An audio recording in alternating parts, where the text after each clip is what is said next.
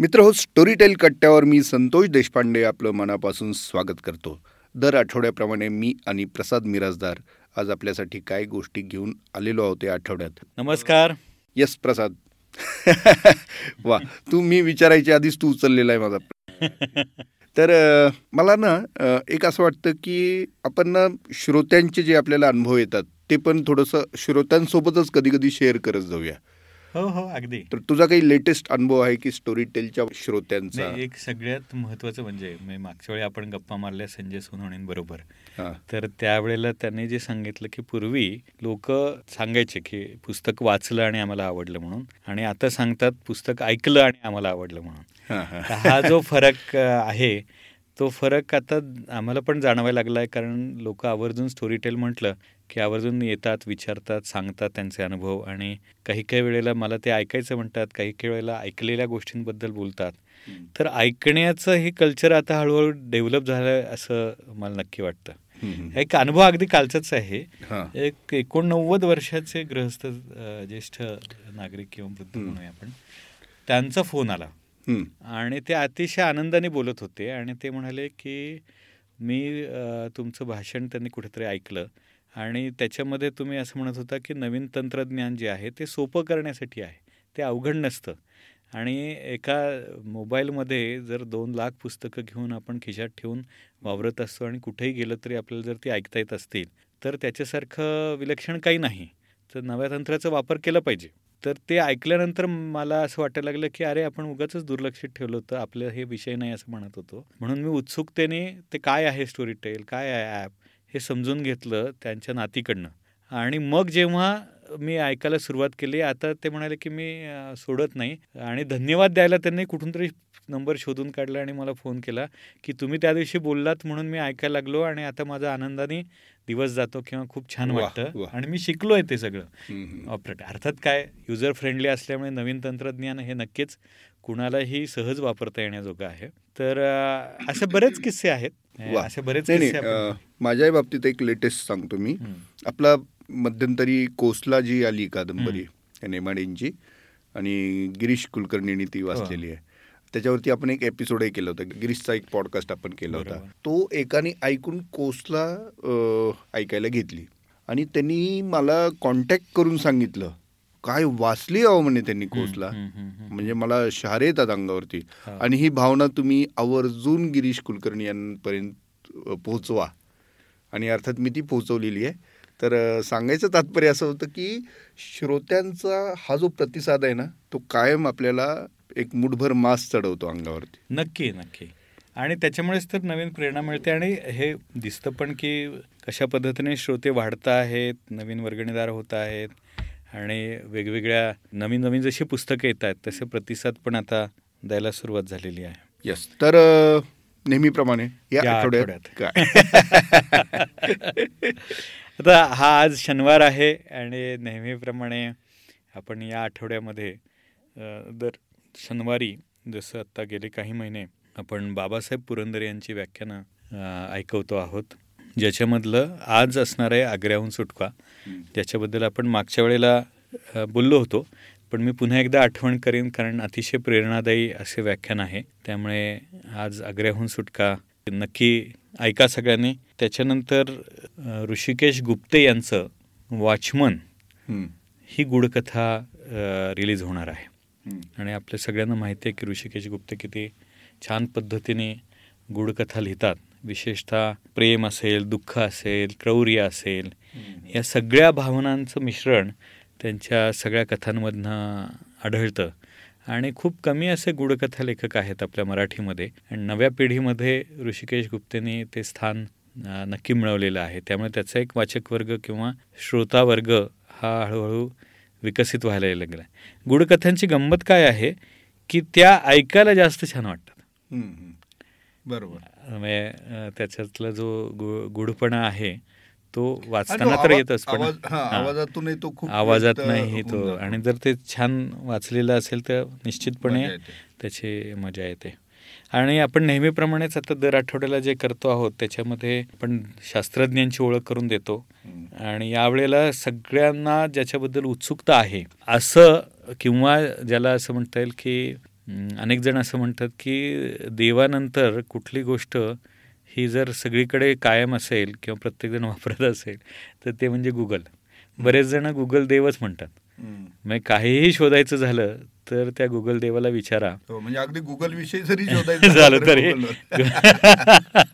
इतकं ज्या गुगलने सगळ्यांच्या प्रत्येकाच्या जीवनामध्ये मोठं स्थान मिळवलं आणि बदल घडवला त्याचे जे संस्थापक आहेत लॅरी पेज आणि सर्जी ब्रीन यांच्यावरचं हे यावेळचं जिनियसचं शास्त्रज्ञांची माहिती असणार आहे. यांची गंमत मला फार वाटते. म्हणजे विशेषतः यांचं चरित्र का ऐकायला पाहिजे तर की एक आहे अमेरिकन.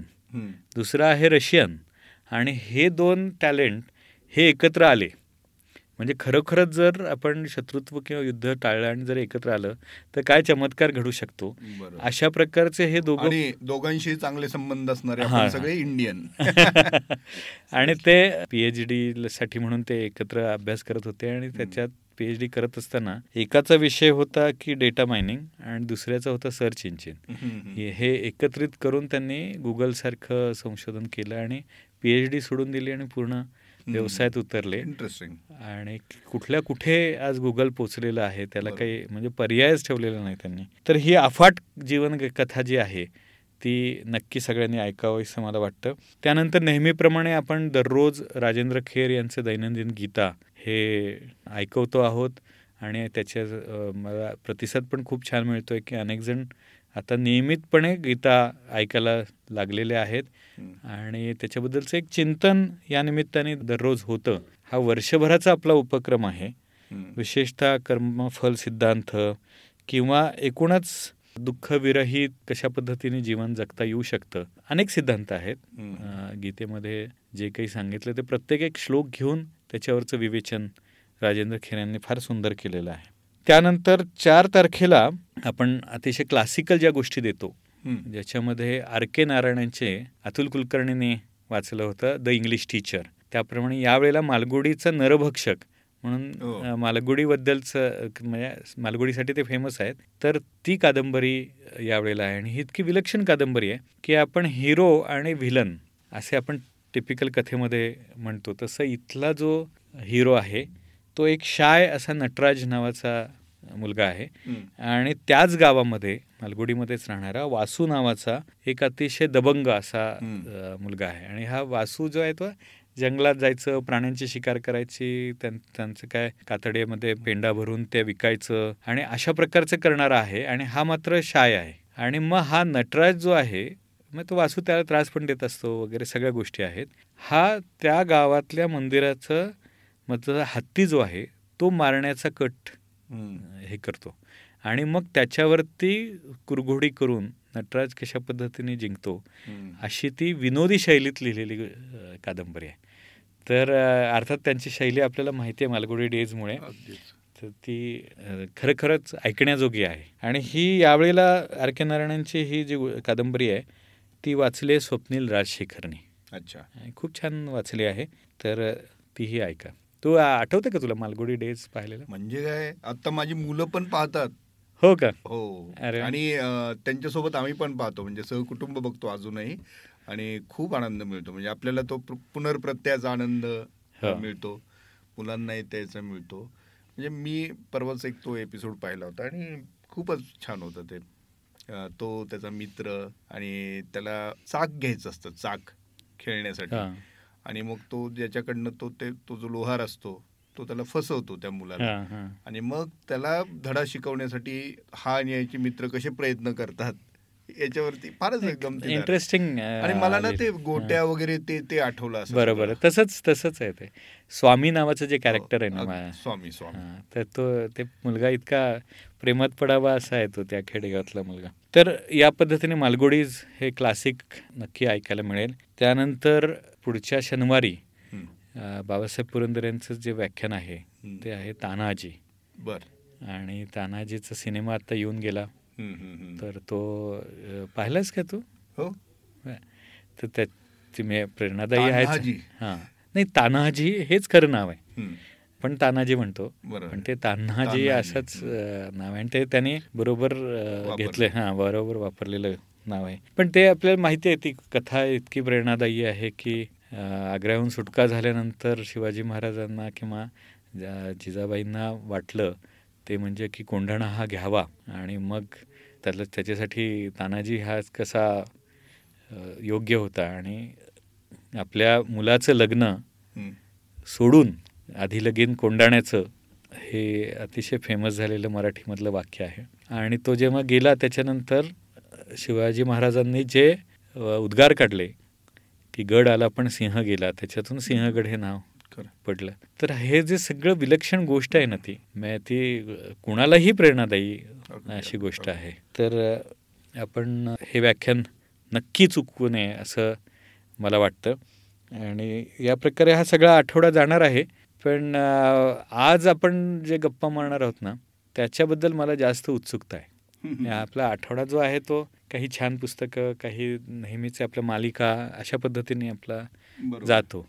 पण आपण आत्ता ज्या गप्पा मारणार आहोत ते एका नवीन तरुण अभिनेत्याशी त्या गप्पा आहेत. आणि त्याचं नाव आहे आस्ताद काळे. तर आस्ताद काळेने आपल्याकडे मर्डर केस नावाची गोष्ट. वाचली आहे जी श्रीपाद जोशी आणि जयेश मेस्त्री यांनी लिहिलेली आहे. खूप छान पद्धतीने त्यांनी ते काय सुंदर आवाज आहे त्याचा. हो आवाज छान आहे. अभिनयही चांगला आहे. अभिनय तर अर्थातच आहे. म्हणजे कला किती पद्धतीने तुमच्यात मुरलेली असते. बरोबर. हे कलाकाराच्या याच्यातनं दिसतं आपल्याला. अगदी. त्याला लहानपणीपासून पाहिलं मी तसं तो महाराष्ट्र मंडळमध्ये आमचे काळे सर आहेत त्यांचा मुलगा. त्याच्यामुळे तेही या क्षेत्रामध्ये कलेतला बसतात आहेत. कलेचा वारसा घेऊन आलेला असं. म्हणूया आपण. पण खरंच मनापासून मेहनत करणारा असा हा गुणी कलाकार आहे. तर त्याची मुलाखत सईने घेतलेली आहे सई तांबेने. आपण ती. ऐकूया. येस तर श्रोते हो मी आणि प्रसाद आता आपला निरोप घेतो. पुढच्या आठवड्यात आपण नक्की भेटूया. पुन्हा गप्पा मारू. तुमचेही काही अनुभव असतील तुम्हाला शेअर करायचे असतील आमच्या गप्पांमध्ये ते आम्ही आणावेत असं तुम्हाला जर वाटत असेल तर तुम्ही आम्हाला नक्की कळवा. स्टोरीटेल मराठीचं फेसबुक पेज आहे. ते त्यासाठी उपलब्ध आहे. त्याच्यावरती मेसेजमध्ये तुम्ही हे गोष्टी देऊ शकता किंवा अनुभव तुमचे देऊ शकता. चांगले जे अनुभव आहेत चांगले म्हणजे जे आम्हाला आवडतील ह्यांना आम्ही जरूर स्थान देऊ. तर आता मी आपला निरोप घेतो. प्रसाद धन्यवाद. आणि धन्यवाद. अस्ताद आणि सई यांच्या गप्पात आपण ऐकूया.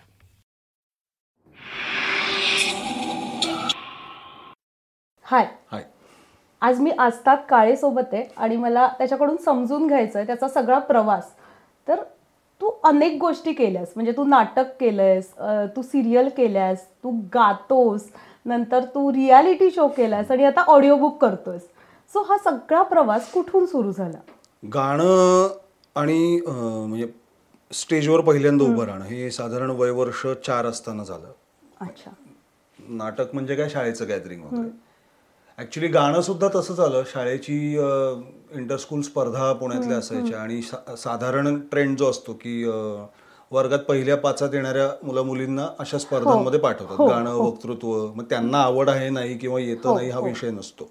सुदैवानी अं, त्या स्पर्धेत बाबांनी गाणं ऐकलं आणि त्याच्या लक्षात आलं पोराच्या नरड्यात आहे काहीतरी. मग त्यांनी गाणं शिकायला घातलं मला. ते मी जवळजवळ सतरा वर्ष शास्त्रीय संगीताचं शिक्षण घेतलं. मग थांबलं नंतर माझं शिक्षण. तुला आवडत होतं? म्हणजे तुला मनापासून गाणं शिकायची इच्छा होती? नाही गंमत म्हणजे त्या वयात काय कळतंय आपल्याला आवडतं की नाही? मला ऍक्च्युली गाणं मी ऐकायला म्हणजे मोठमोठ्या सगळ्या ह्या भीमसेनजी जसराजजी कुमारजी यांचं गाणं ऐकून त्याचं रसग्रहण करायला मला खूप वर्ष लागली. म्हणजे मी दहावी दहावीत वगैरे असताना मला अचानक एक दिवस हा काय सुंदर आहे. असं म्हणून मी ते मग आवर्जून ऐकायला मी सुरुवात केली. तोपर्यंत मी आवर्जून घरी असताना शास्त्रीय लावलंय असं. असं मी कधीच केलं केल्याचं मला आठवत नाही. बाबा काहीतरी लावायचं ते मी ऐकायचो नाही असं म्हणजे कानावर पडत असायचं कानावर मी पाळण्यात असताना आमच्या घरात सतत शास्त्रीय चालू असायचं. इन्स्ट्रुमेंटल काहीतरी बाबा लावून ठेवायचा. म्हणजे मी एकटा असलो खोलीत तरी ते असायचं आणि मी झोपायचो त्या म्युझिकच्या ह्याच्यावर. ते घरात त्यामुळे वातावरण होतं सगळ्याच म्हणजे माझ्या आईवडिलांची ओळखच पंडित सत्यदेव दुबेंनी घेतलेल्या एका वर्कशॉपमध्ये झाली होती पुण्यात. त्यामुळे ते वातावरण म्हणजे बाळकडू होतच. आणि पुढे मग शाळेकडनं काही एकांकिका केल्या. कॉलेजमध्ये फर्ग्युसन कॉलेज सारखं असल्यामुळे मुळात कल्चरल आणि एक्स्ट्रा करिक्युलर्सना प्रचंड पाठिंबा. हो. तिथे मी जवळजवळ तीन टोटल म्हणजे मी आधी सायन्सची तीन वर्ष मग मी आर्ट्सला शिफ्ट झालो ती ग्रॅज्युएशनची तीन वर्ष. सो सहा वर्षाच्या कॉलेज लाईफमध्ये मी जवळजवळ गाण्याच्या फक्त म्हटल्या तरी चाळीस एक स्पर्धा केल्या असतील. हो ओके त्या काळात मात्र पुण्यातल्या म्हणजे पुण्यातलं प्रायोगिक नाट्य क्षेत्र आजही फारच सक्षम आहे. हो हो. पण मला त्यावेळेला तिथे काही फार मी केलं नाही. अच्छा. म्हणजे मी पुण्यात असताना अभिनयाशी संबंधित काहीच करत नव्हतो. तेव्हा मी हार्डकोर गाण्यावरच लक्ष केंद्रित केलेलं होतं. पण तेव्हा डोक्यात हेच होतं का की पुढे जाऊन गायक गायक व्हायचं गायक? व्हायचं. म्हणजे हो. दोन हजार दोन हजार दोन हजार एकच्या आसपास माझा एक सिनियर होता कॉलेजमधला निरंजन जोशी म्हणून. तो आता डिरेक्टर आहे ऍड्स करतो तो ओके. तर त्यांनी मला सांगितलं होतं आज त्या दहा वर्षात तुझं गाणं मला सवयीमध्ये ऐकायचंय. आणि तो एम होता माझा. म्हणजे आता थोडी स्वतःची स्तुती केल्यासारखं वाटेल पण जसराज जोशी मी आम्ही गुरुबंधू अच्छा. जवळजवळ सहा सात वर्ष आम्ही एकत्र शिकलो एकाच गुरूंकडे पंडित गंगाधर बुवा पिंपळकरांकडे. आणि ऍक्च्युली इंटर कॉलेज आणि स्टेट लेवल किंवा पुण्यातल्या इंटर कॉलेज स्पर्धांमध्ये एक तीन चार वर्षानं दरारा होता आमचा. क्या बात आहे. म्हणजे की पहिल्या पहिल्या तीन किंवा पाच जी काही बक्षिसं निघतील त्यामध्ये हे दोघं असणारच. ओके. आणि खूप म- त्यावेळेचे अनेक गायक गायिका आमचे कंटेम्पररीज जे आज फॉर एक्झाम्पल अगदीच अ, नाव घ्यायचं तर धवल चांदोडकर आहे किंवा सलील भादेकर म्हणून. आता सलील मला वाटतं अमेरिकेत असतो. आणि ही क्लॅरिटी होती. आता धवल आणि सलील हे काय म्हणतात त्याला? सेमी क्लासिकल किंवा ज्याला आपण हा शब्द थोडा डिरोगेटरी वाटतो पण फिल्म फिल्म सॉंग्स किंवा लाइट म्युझिकमध्ये त्यांचा हातच नाही धरू शकणार मी हे मला माहिती होतं. तरी स्पर्धांमध्ये काय फार फार तर काय बक्षीस नाही मिळणार. सगळीकडे जायचो. सो ती एक ऑलमोस्ट कळायला लागलं गाणं करूया किंवा गाण्यात आपल्याला करता येईल हा एक कॉन्फिडन्स येणं हे साधारण नाईन्टी एट नाईन्टी नाईनच्या आसपास झालं. त्याच्या पुढची पाच एक वर्ष मी खूप सिरियसली गाणं केलं. अच्छा. आणि मग परेश मोकाशीचं नाटक ऑफर झालं तेही का? कारण मला गाता येतं. गायक नट म्हणूनच मला कास्ट केलं त्यांनी लग्न कल्लोळ नावाच्या नाटकात. दोन हजार तीन मध्ये मी मुंबईला शिफ्ट झालो आणि मग सुदैवानी आतापर्यंत एकातनं दुसरं काम मिळत गेलं. मग एकाच वेळी तीन सिरियल्स एक नाटक चालू आहे आणि मग ह्या सगळ्यामध्ये गाण्याचं शिक्षण मागे पडलं. आणि मग ती गोडी पण थोडी थोडी हळूहळू का माहीत नाही पण कमी झाली. म्हणजे रियाज पण मग माझ्या पुरता मी आपला करायचो. मूड असला वेळ मिळाला तर एक तास दीड तास बसलोय बाकी शेड्यूल पण तुझं खूप टाईट असेल. हा आणि मुळात स्वभाव. आळशी आहे. त्यामुळे सुट्टी असली तर झोपा काढण्याकडे कल जास्त आहे. त्यामुळे मग हळूहळू गाणं मागे पडलं आणि पूर्ण फोकस आता ऑलमोस्ट गेली किती? दोन हजार तीन ते आता दोन हजार एकवीस सुरू हो, होईल. सो सतरा वर्ष होऊनच गेली. ऑगस्टमध्ये मी आलो मुंबईत. त्यामुळे सतरा वर्षांपैकी एक चौदा एक वर्ष मी गाण्याकडे फार तसं सिरियसली लक्ष नाही दिलं. आत्ता ह्या सिंगिंग हो, स्टारच्या निमित्ताने पुन्हा एक तीन महिने माझा व्यवस्थित रियाज चालू झाला. पण असा एखादा क्षण आला होता का आयुष्यात की असं जाणवलं की नाही आता मला अभिनयाकडे जायचंय किंवा आता माझा प्रवास मला अभिनयामध्ये घडवायचा. नाही असं असं काही टर्निंग पॉइंट असा नव्हता. कारण दोन गोष्टी असतात. एक तर काम शोधायला मुंबईत येणं किंवा काम मिळालं म्हणून मुंबईत येणं माझ्या नशिबाने काम मिळालं म्हणून मी मुंबईला शिफ्ट झालो. आधीच सायन्सकडनं आर्ट्सला शिफ्ट व्हायचा निर्णय घेतला होता ते हेच ठरवून की आता ह्या क्षेत्रात काहीतरी करायचंय. एंटरटेनमेंट मीडिया फील्डमध्ये. त्याच्या आधी कारण मी पुण्यात असताना सचिन कुंडलकरला एका प्रोजेक्टला असिस्टंट डिरेक्टर म्हणून काम केलं आणि स्मिता तळवळकरांच्या एका मालिकेत अभिनय केला होता. मग ते प्रॅक्टिकल्स बुडली मग कॉलेज म्हटलं तू काही कॉलेजसाठी काही करत नव्हतं सो आम्ही काही कन्सिडर करणार नाही. मग एक दिवस घरी चर्चा झाली की मग तुला हे करायचं असेल तर मग आर्ट्सला शिफ्ट हो. पण मग हे तू ठरवलं असशील तर मग आम्ही पूर्ण सपोर्ट करू. घरी पूर्ण पूर्ण पूर्ण पूर्ण सपोर्ट होता. मग इकडे शिफ्ट झाल्यावर मग मीडियाशी रिलेटेड मग आत्ता समोर काय दिसतंय तर अभिनयातल्या ऑपॉर्च्युनिटीज हो. करूया परस्यू गाणं कसं आपल्या घरी बसूनही आपल्या पुरतं गाणं ठेवता येतं करत राहता येतं. जे मी केलं नाही दुर्दैवानी म्हणजे करायला हवं होतं ऍक्च्युली सो अभिनयाकडे आता आपण पूर्ण लक्ष केंद्रित करूया. असा एक फोकस नसून ती कामं मिळत राहिली त्यामुळे आपोआप तोच तोच रस्ता पुढे पुढे पुढे मी जात राहिलो. ऍक्च्युली अगदी खरं सांगायचं तर जर एक चार लोक ओळखायला लागतात ना हे कुठेतरी बरं वाटतं. खरं. नाव कळायला वेळ लागतो आपलं. हो. कारण टेलिव्हिजन चेहरा तुमचा. दिसायला लागतो सगळीकडे. म्हणजे अगदी माझी पहिली मालिका नाही दुसरी मालिका ऊन पाऊस जी खूप गाजली होती त्यात मी नंतर ऍड इन झालो होतो एक ट्रॅक होता. आणि माझ्या एका पुण्यातल्या माझ्या मित्राला कोणाला तरी सोडायला इंटरनॅशनल एअरपोर्टला तेव्हा वेगळी होती दोन्ही. हो. तर तो इंटरनॅशनल एअरपोर्टला आला होता आणि मी असंच भेटलो त्याला. आणि तिथे मला कोणीतरी ओळखलं तुम्ही उनपाऊस म्हणून. ते बघत होते असे हो लांब. हो. आणि that was my first experience of getting recognised okay आणि मला अजूनही म्हणजे तो मित्र उनपाऊस लुक्स असंच चिडवतात मला ते. तीन चार जे माझे पुण्यातले खास आहेत मित्र ते. तर ते कुठेतरी आवडायला लागलं. अर्थात हे काही सोपं नाही हे माहिती होतं. म्हणजे कारण अं, मी जरी दोन हजार तीन साली इकडे आलो तरी पुण्यातनं माझ्या आधीचं जे जनरेशन आहे म्हणजे इंडस्ट्री मधलं जनरेशन म्हटलं तर प्रसाद ओक सुबोध भावे लोकेश आनंद इंगळे हे सगळं माझ्या आधीची पिढी ह्या क्षेत्रातली. तर आनंद अगदी म्हणजे आमच्याच संस्थेकडनं ग्रिप्स थिएटर केलेला आणि तसा बऱ्यापैकी परिचय त्या अख्ख्या फॅमिलीशीच बाबा आमचा सगळ्यांचाच. सो आनंद पण इकडे मुंबईला शिफ्ट झाला. मग इकडचे प्रॉब्लेम्स काय असतात हे माहिती होतं. हे सोपं नाहीये हे माहिती आहे पण आवडतं तर आहे. आणि थोडीशी ओळखही आता मिळतीये. तर मग करूया. असं एक ध्येय ठरवून वगैरे असं काही असं नाही पण मी म्हटलं गेलं तसं. म्हणजे नशिबाने मला. खरंच एकातनं दुसरं म्हणजे मी ठरवून एक वर्ष गॅप घेतली होती. ते एक वर्ष आणि आता ह्या परिस्थितीमुळे सगळेच जण सगळंच बंद पडलं होतं. सो हा एक काळ. हे साधारण आठ बारा महिने ते आणि हे एक सात आठ महिने सोडल्यास मी असं सलग दोन महिने काम नाहीये माझ्याकडे असं सुदैवाने नाही झालंय. काय म्हणतात त्याला? त्यातनं एक प्रॉब्लेम असाही झाला की फार झडझडून काही करावं लागलं नाही. कामं येत गेली. कामं येत गेली आणि त्यामुळे मग मी कम्फर्ट झोनमध्ये पण राहिलो. मी अजूनही कम्फर्ट झोनमध्ये. आता उठून मला पटकन ऑडिशनला जर जायला लागलं मला म- मला वाईट नाही वाटत ऑडिशनला बोलवल्याचं. पण जाऊ दे ना आता. त्यापेक्षा समोरनं काम डायरेक्ट काम येतंय तर ते करूया. ही एक थोडीशी मी म्हटलं तसं आळस हा स्थायी भाव आहे स्वभावाचा. हे थोडस होतं. पण असं साधारण काय म्हणता येईल त्याला? आजपर्यंतचा प्रवास म्हणू शकतो. ओके. पण मग तू तू स्वतःला काय बघतोस? एक पक्का पुणेकर बघतोस की आता मुंबईकर हो. नाही बघतोस? कसं आहे आधी प्रेमात पडून मग लग्न होतं किंवा आधी लग्न होतं आणि मग सहवासाने प्रेम होतं. तर ह्या क्षेत्रात काम करायचं तर आता जरा थोडं डिसेंट्रलायझेशन झालंय इंडस्ट्रीचं की पॅरल इंडस्ट्री काइंड ऑफ ठाण्यामध्ये चालू झाली हो, आहे किंवा बरीचशी शूटिंग इव्हन सिरियल्सची आता सांगली सातारा कोल्हापूर वाई ह्या एरियाजमध्ये हो. सुरू झाली आहेत. पुण्यातही बऱ्यापैकी काम चालतं. पंधरा अठरा वर्षापूर्वी एवढं काम बाहेर नाही चालायचं. हो. मुंबईतच नव्वद टक्के काम मुंबईत चालायचं. सो मुंबईशी तर लग्न होणार आहे. हो. मग प्रेम प्रेम केलं पाहिजे नाही तर आपल्याला त्रास होईल. आणि का नाही प्रेमात पडावं ह्या शहराच्या? म्हणजे पिंड पुणेकर.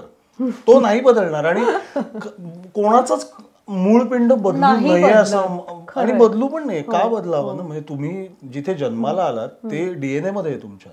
खरं म्हणजे जरी तुमचे आई वडील तुमच्या जन्माच्या दोन वर्ष आधीच तिथे शिफ्ट झाले असतील तरी तुमचा अख्खा जन्म तिथे गेला. असतो. खरं त्यामुळे ते मुरलेलं असतं. ते का बदलावं? खरं त्यामुळे मी मी सांगताना प्राऊडली मी पुणेकर आहे असंच. पण मुंबई मला अत्यंत आवडणारं शहर आहे मुंबई. ओके. पण हे जे तू पूर्ण मुंबई म्हणजे पुण्यातून येऊन पूर्ण मुंबईमध्ये स्वतःचं बस्तान बसवणं आहे हा बदल तुझ्यासाठी कसा होता? बदल म्हणजे एक तर स्पीड. हो. ह्या शहराच्या स्पीडशी मी नेहमी म्हणतो की प्रत्येक शहराचा ना स्वभाव असतो. पुणं कसं पुणं पटकन सामावून घेतं. काय म्हणतोस? पुणं सा शहर म्हणून. आहोत ना पुणेकरांचे दुर्गुणही मी सगळेच मान्य करतो. पण पुन्हा पटकन तुम्हाला बाहेर काढायला नाही बघत. मुंबईचं कसं आहे ना मुंबई आकर्षक असल्यामुळे तुम्हाला जवळ बोलवते. मायनी गोंजारते खेळते तुमच्या बरोबर खेळून खेळून खूप दमवते वीट आणते नको आता हे बास इथपर्यंत आणते. पण ह्यातनं जर तुम्ही पुढे गेलात ना तर इतकी प्रेमाने धरून ठेवते ना तुम्हाला की मग तुम्ही सोडू शकत नाही. पुन्हा पहिल्यांदाच तुम्हाला आवडूनच जातं. एक तर हवामान आहे. हो. ह्याचं सगळ्यात महत्वाचं कारण मला असं वाटतं की मुंबईचा स्पीड तुम्ही त्याच्याशी मॅच करू शकला नाहीत. दैनंदिन आयुष्यात. म्हणजे आता हो. आत्ताच जाऊच दे. मी मुंबईत शिफ्ट झाल्यानंतर एक दोन वर्षांनी दोन हजार पाच सहा साली जेव्हा सुट्टी मिळाली की पुण्याला जायचो ना अरे हाला! चालणाऱ्या माणसांच्या स्पीडमध्ये इतका फरक आहे. खूप फरक आहे. अरे. हाला ना तुम्हाला जायचं नाही का कुठे? असं इतकं फ्रस्ट्रेशन येतं पुण्यात कधी कधी की घा- काही कसली घाईच नाहीये तुम्हाला. म्हणजे काही काही ध्येय नाहीये का आजच्या दिवसाचं? काही मोटिव्ह नाहीये का? पण दहा वाजले तरी दुकानं बंदच आहेत वगैरे. काय धंदा कशाला करायचा धंदा? आहे ना आजचं आजचं ब्रेड अँड बटर होतंय ना माझ्या धंद्यात. मग बघू ना. सो हा खूप महत्त्वाचा फरक आहे दोन्ही शहरांमध्ये. सो तेवढं फक्त मला मॅच करायचं होतं. आणि दुसरी महत्वाची गोष्ट मी मुंबईला शिफ्ट झालो तेव्हा राहायची सोय पण होती. ही खूप मोठी पार्ल्यात होती. आहा. म्हणजे पुण्यातच होती ऍक्च्युली आणि सचिन कुंडलकर बरोबरच मी सुरुवातीला ऑलमोस्ट एक दीड वर्ष राहिलो. मग ते घर सचिनने सोडलं आणि माझ्या मामानेच ते घर भाड्याने सो मला ती पण सिक्युरिटी होती. आणि पार्ला म्हणजे तुला हा म्हणजे हाकेच्या. अंतरावर. सगळं. सो जे बेसिक प्रॉब्लेम्स येतात आपलं मूळ गाव किंवा शहर सोडून मुंबईत आल्यानंतरचे जे मूलभूत प्रश्न असतात राहायची सोय हो. ट्रॅव्हलची सोय हो. शहराची असलेली माहिती आणि तो सगळा आवाका समजून हो. घेणं आणि काम. त्यातलं काम माझ्याकडे ऑलरेडी होतं म्हणूनच मी मुंबईला आलो. हो. राहायची सोय होतीच. पहिल्याच दिवशी तालमीच्या दादर माटुंगा सेंटरमध्ये ऋषिकेश जोशी हा एका काय म्हणायचं त्याला? म्हणजे तो देवदूत आहे तो काय आहे तो ऋषीमुनी आहे आणि तो अप्रतिम गाईड आहे. त्याने जो काही ताबा घेतला माझा कुठे जायचंय आता तुला? म्हणलं अंधेरीला जायचंय. बर चल.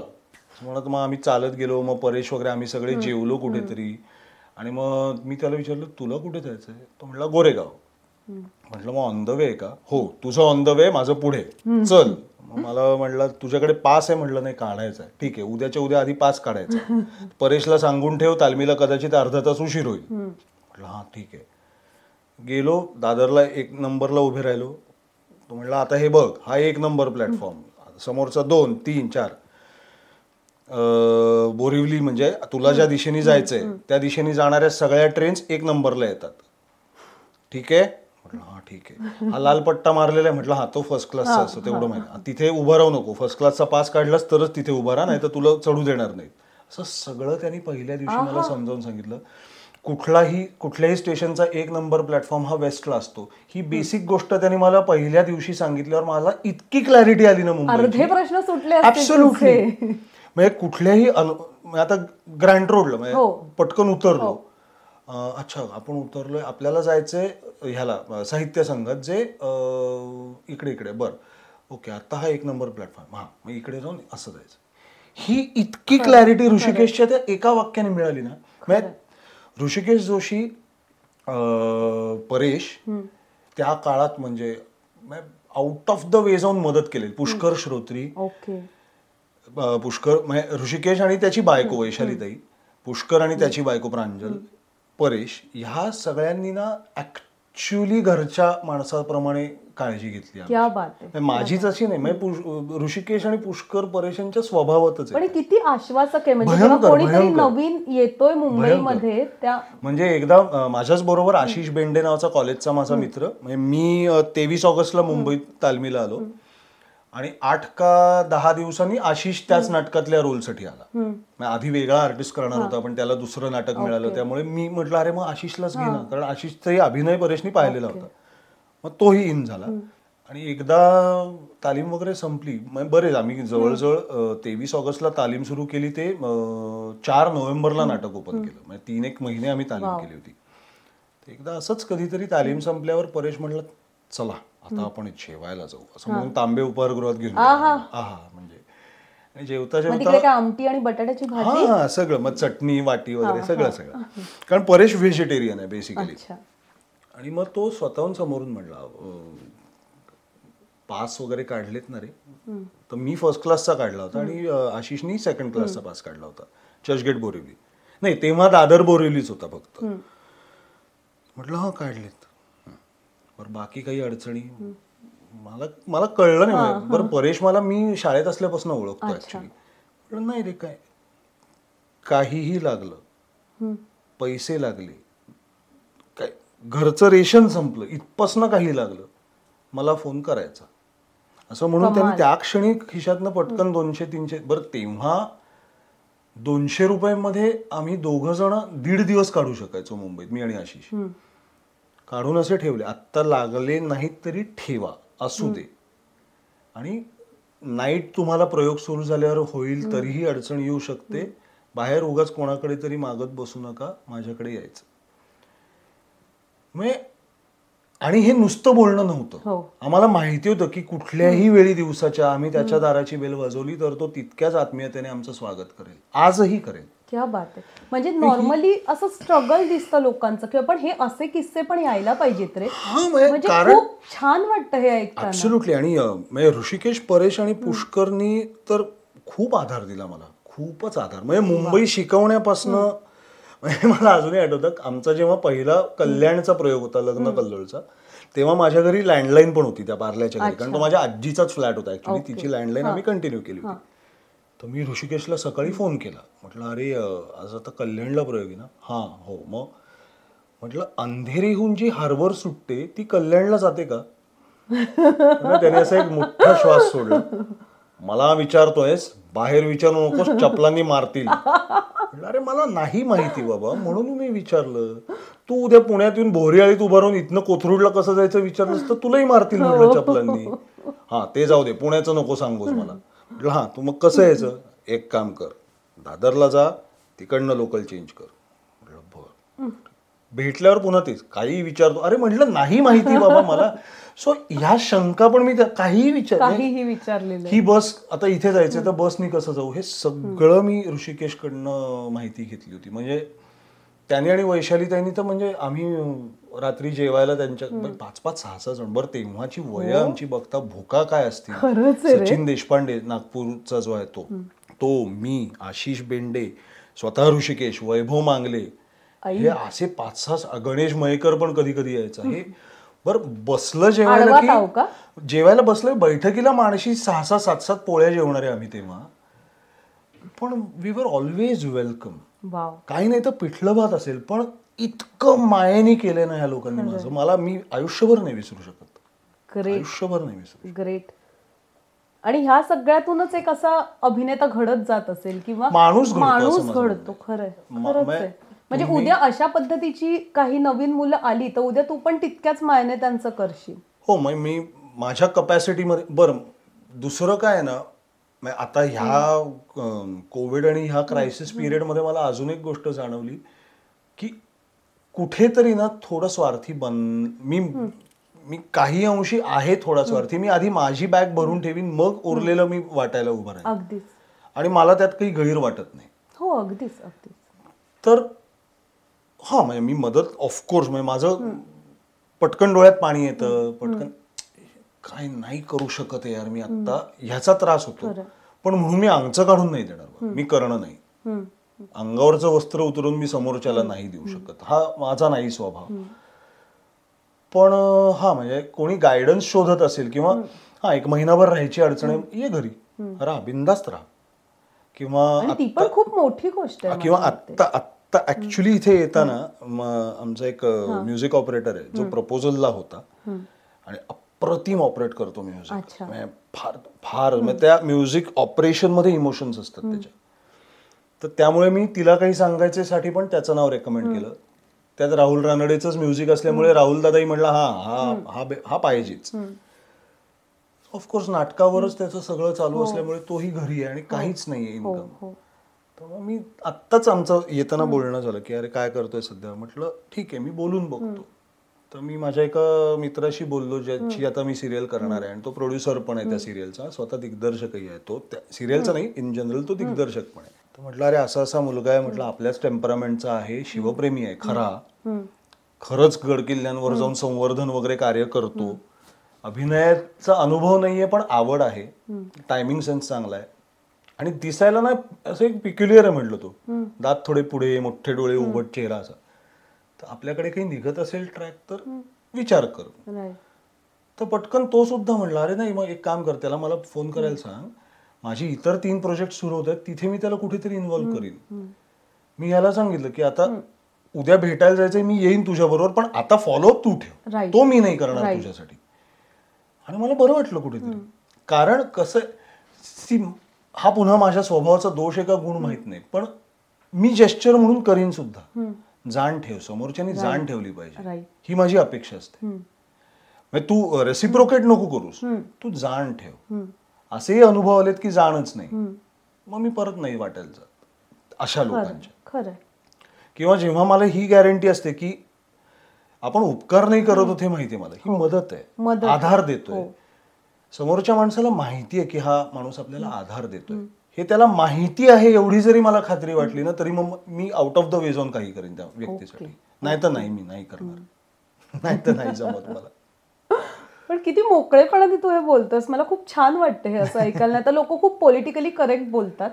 पण मला नाही. जमत कारण मला त्या बेसिकली त्यात काही तथ्य वाटत नाही. आता एक बोलायचं आणि बाहेर वेगळं खरं हो, रूप हो, दिसतं. त्यापेक्षा. खरंच बोला ना. मला तू मगाशी जे सांगत होतास ते पण आठवतं की घरी एक वातावरण होतं तुझ्या. म्हणजे तुझे बाबा तुझा बाबा तुझ्यासाठी म्युझिक लावून ठेवायचा किंवा घरी पुस्तकं किंवा नाटक हे सगळं होतं. सो त्या सगळ्या background मधून येऊन आज तू जेव्हा वेगवेगळे म्हणजे सिरियल करतोयस किंवा नाटक करतोयस किंवा ऑडिओ बुक्स करतोयस तू कसं बघतोस त्या साहित्याकडे? किंवा आजच्या साहित्याकडे बघण्याचा तुझा दृष्टिकोन काय? अगदी खरं सांगायचं तर गेल्या रिसेंट काळात आलेल्या पुस्तकांपैकी मी फार कमी वाचली अच्छा. वाचन ह्या फ्रंटवर माझं आता फारच कमी झालंय म्हणजे ऍक्च्युली सांगायचं तर. गरज मला अशी वाटते म्हणजे आता मालिका करताना तर माझं फ्रस्ट्रेशन जे आहे एक ते मी फेसबुकवर वारंवार तेच मुद्दे लिहितो असाही आरोप आहे माझ्यावर पण ते मुद्दे बदलत नाही तोवर मी लिहित राहणार भाषा.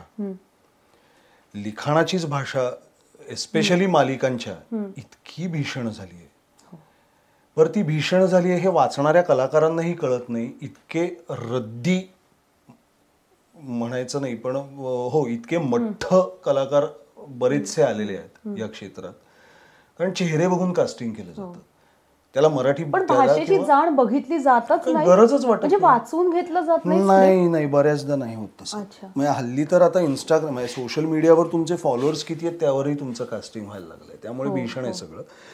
आणि त्यांनी फरक पडत नाही हा प्रॉब्लेम आहे. म्हणजे प्रॉडक्टला फरक पडत नाही पण तुला एक कलाकार म्हणून तर तुझी हो. एक तळमळ नको की यार ज्या भाषेत काम करून तुम्ही पैसे मिळवताय नाव मिळवताय नंतर फंक्शन्सना जाऊन लाखोनी रुपये हो, कमवताय त्या भाषेविषयी आपण काहीतरी कष्ट घेतले पाहिजे ती डेव्हलप केली. बरं माझं असं कधीच म्हणणं नव्हतं की मी बोलतो तीच भाषा प्रमाण मराठी कारण असेही आक्षेप घेतले जातात. हा म्हणजे तुझी काय पुणेरी मराठी हीच चांगली आहे बाकी वाईट अजिबात नाही. आणि आपण प्रमाण भाषा बोलतोय म्हणजे इथे शुद्ध अशुद्ध हे म्हणतच नाही होत भाषा बोली भाषेला शुद्ध अशुद्ध हे ब्रॅकेट्सच नाही लावता येत. तेच तर म्हणजे कारण त्याला बोली भाषेला. लहेजे हो, असतात. हो. लेखी भाषेला लहेजा नसतो त्याचे नियम आहेत. नियम आहेत. व्याकरणाचे नियम सुद्धा बोली भाषेमध्ये बदलू शकतात. हो. लिंगभेद सुद्धा बदलतात. अगदीच ती ती- सौंदर्य आहे मराठी हो, भाषेत म्हणजे.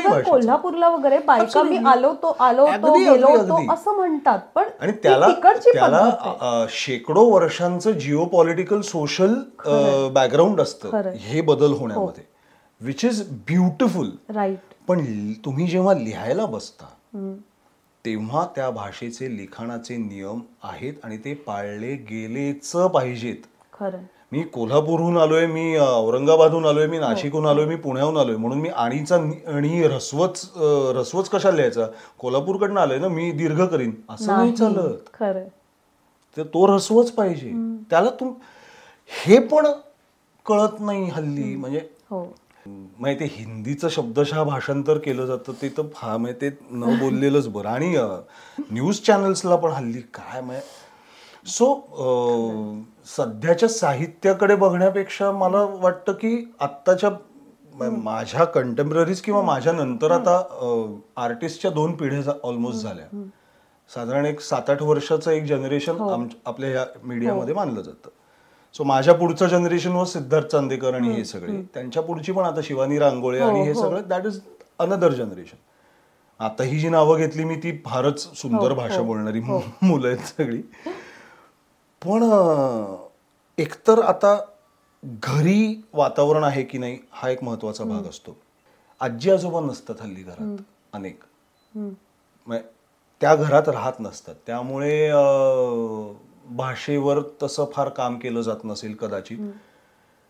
फ्रेंड सर्कल हल्ली कॉस्मोपॉलिटन एरियाजमध्ये एकाच पाच मुला मुलींच्या ग्रुपमध्ये एक मराठी एक गुजराती एक बंगाली एक पंजाबी एक कन्नड असू शकतो. सो कम्युनिकेशनची भाषा मराठीच राहील ह्याची काही शाश्वती नाही. हो. मान्य हे सगळं अगदीच होणार. हो. तुम्ही जेव्हा हे क्षेत्र निवडता तेव्हा तुमची ही जबाबदारी वाटत नाही का तुम्हाला? की तुम्ही मराठी किंवा हिंदी हिंदी आणि उर्दूचे बरे क्लासेस लावता डिक्शनसाठी हो हो. मग मातृभाषेबद्दल नाही हे. करावं असं वाटत तुम्हाला? बरं आपलं समोर लिहून आलेलं आहे ते चुकलंय हेही कळू नये ही लज्जास्पद गोष्ट आहे. आणि हे त्यांना सांगितलं की राग येतो.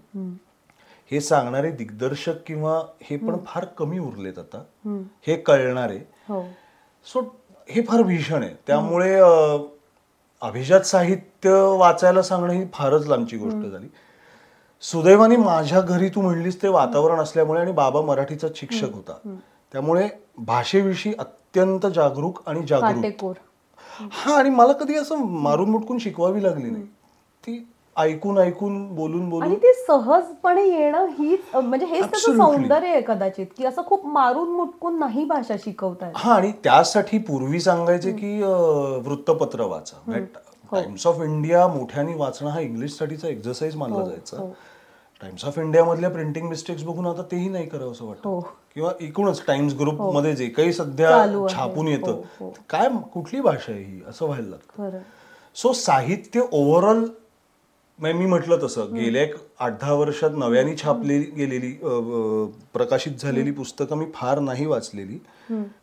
त्याचा अब- म- आता अर्थात ते पुस्तक रूपात एक लिखाण आलंय म्हणजे ते भाषा ह्या फ्रंटवर तरी चांगलं असणार. सो निदान ते तरी वाचा. काही नाही हो फास्टर फेणे वाचा. पुलं पण लांब राहिले फास्टर फेणे अत्यंत साधी सोपी सरळ भाषा रहस्य कथा फास्टर फेणे तरी वाचा. आणि आजच्या पिढीला ते आवडतंय बरं का? हो. म्हणजे आता फिल्मची कृपा हा. फास्टर फेणे. तर खूप जण ते ऐकतायत आणि त्यांचे. रिप्लाय येतात आम्हाला छान वाटतंय. आता हा जो मुद्दा आहे ना ऐकतायत हे फार महत्वाचं काम आहे माहितीये स्टोरी टेलचं वाचायचा कंटाळा येऊ शकतो. कारण ते एका जागी बसून करावं लागतं. हो ऐकू तुम्ही कुठेही शकता. खरंय. प्रवासात गाडीत लावलं लोकलनी जात असाल फोनमध्ये ऐकलं व्हॉट एव्हर जेव्हा माझा एक वेळ आहे माझ्याकडे तेव्हा मी ते ऐकीन. काही लोकांना ऐकून पटकन पाठ होतं तसंही आहे.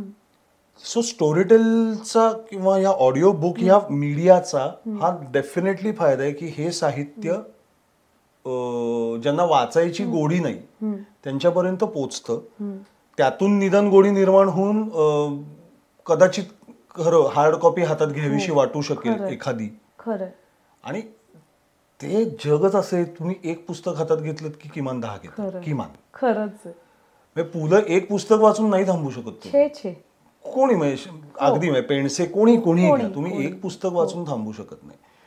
सो निदान एक धक्का स्टार्ट देण्यासाठी का होईना ऑडिओ बुक या मीडियाचा जर फायदा व्हायला लागला साधारण आत्ता वय वर्ष अठरा ते पंचवीस मधल्या लोकांना तर डेफिनेटली खूप अचीव्ह झालं असं मला वाटेल.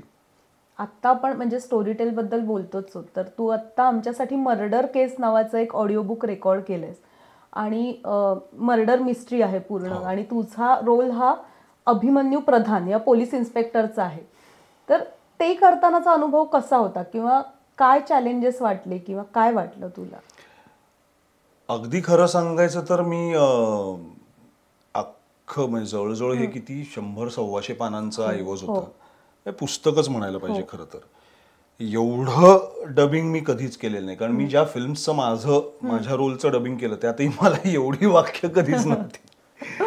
त्यामुळे इतका वेळ मी डबिंग किंवा व्हॉइस रेकॉर्डिंग प्रोजचं असं कधीच केलेलं नव्हतं. पहिलाच अनुभव होता.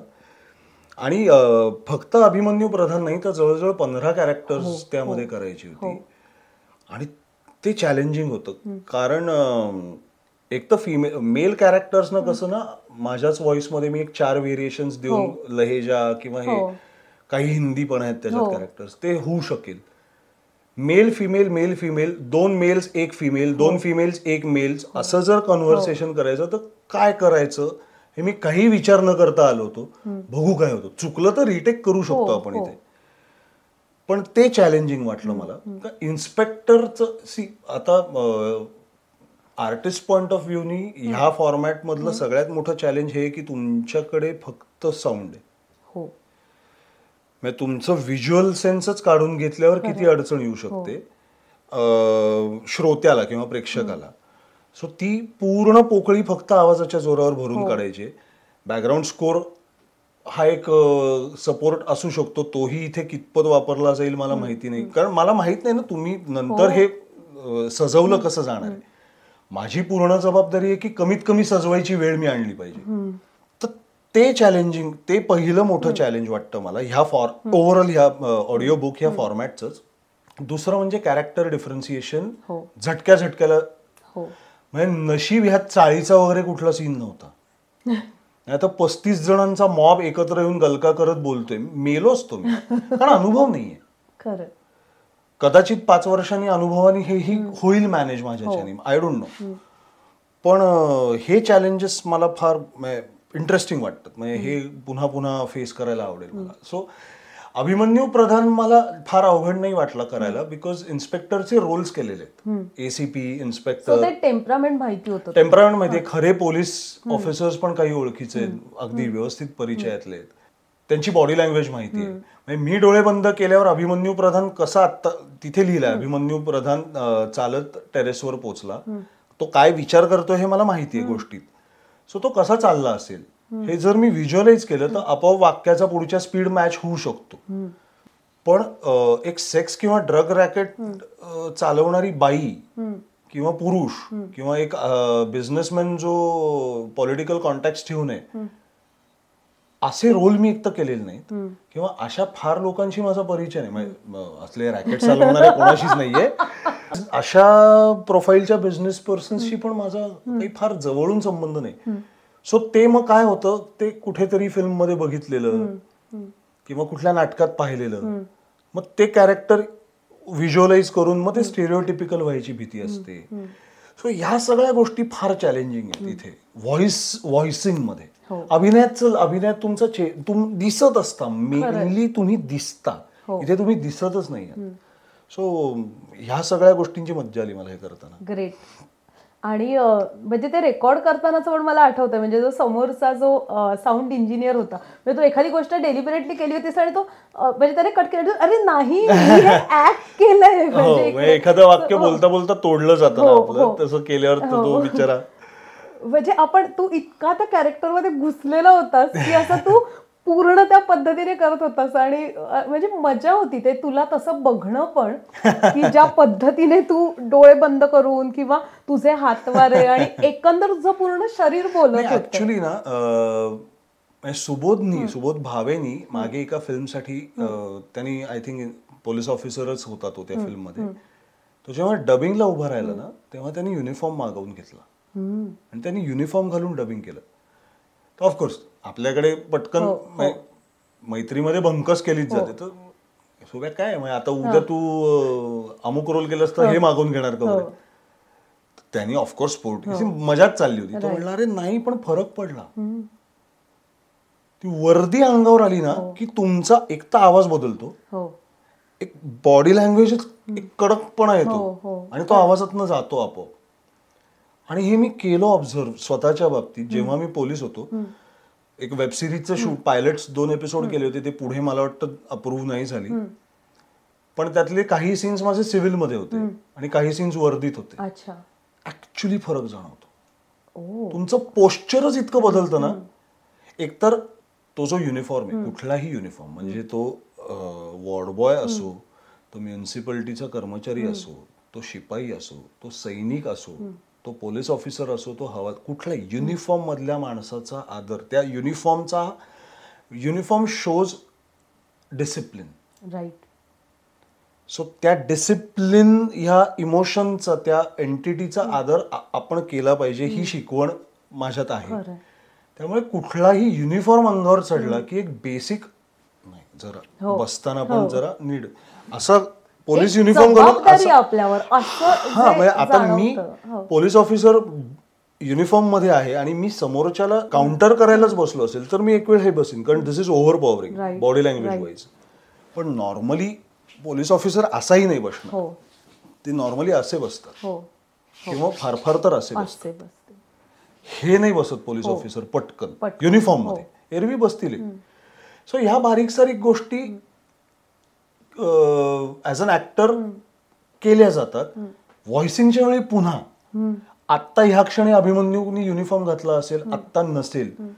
ह्या ह्या बारीक गोष्टी मला थोड्या लेट मी करायला लागलो आपण सुरुवात केल्यानंतर. आता तो त्याच्या आई सोबत आहे तर तो कसा बोलेल? हा, आणि तो म्हणजे- त्याच्या सबऑर्डिनेट सोबत कसा बोलेल? प्रत्येक माणसाचे नॉर्मल म्हणजे तुझे माझे सुद्धा ना झोन्स ठरलेले आहेत आयुष्यात. कम्फर्ट झोनचे पण तीन प्रकार असतील हो. प्रत्येकाचे. हो, मिनिमम दोन तीन हो पाच. म्हणजे आपण आई वडिलांसमोर साधी गोष्ट आहे ग. आई वडिलांसमोर बोलले जाणारी भाषा. हो. म्हणजे आता नॉर्मली बाहेर फिरताना पटकन शिव्या येतात तोंडात. पटकन थोडं अगळबगळ बोललं जातं. आय एम सो सरप्राईज बरं माझ्या घरी कधीच असं काय शिव्या काय देतोस? असं कधीच नव्हतं. म्हणजे जरा वय वाढल्यानंतर बाबा पण माझ्यासमोर पटकन बोलता बोलता "अरे काय अमुक अमुक चाललंय याचं. हे होतं. पण मी मित्रांसोबत बसलेलं असताना ज्या भाषेत बोललं जातं किंवा ज्या प्रमाणात अपशब्द वापरले जातात तेवढे नाही म्हणजे भीतीपोटी नाही नाहीच निघत तोंडातून. सो ते जे झोन्स आहे ते प्रत्येकाचेच असणार. मग तू आर्मी जनरल ऑफ इंडिया भारताच्या सैन्याचा टॉपमोस्ट अधिकारी अस हो. किंवा मराठी डेलिसोप करणारा ऍक्टर अस हो.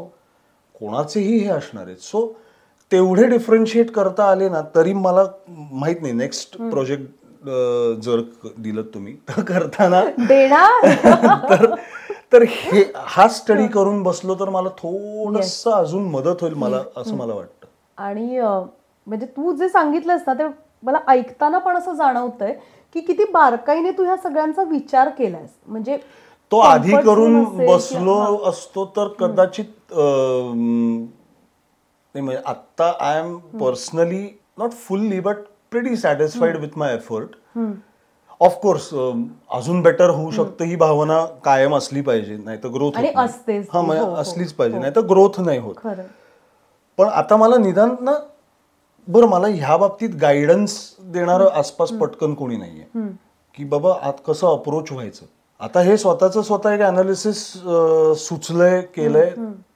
तर ओके ह्या लाईनवर आपण समोर आलेल्या प्रोजेक्टचा एक आपल्यापुरता आराखडा बांधून घेऊ किंवा काय म्हणतात त्याला नोट्स काढण्यासारखा प्रकार आहे मेंटल नोट्स हो, काढून हो. घेऊ.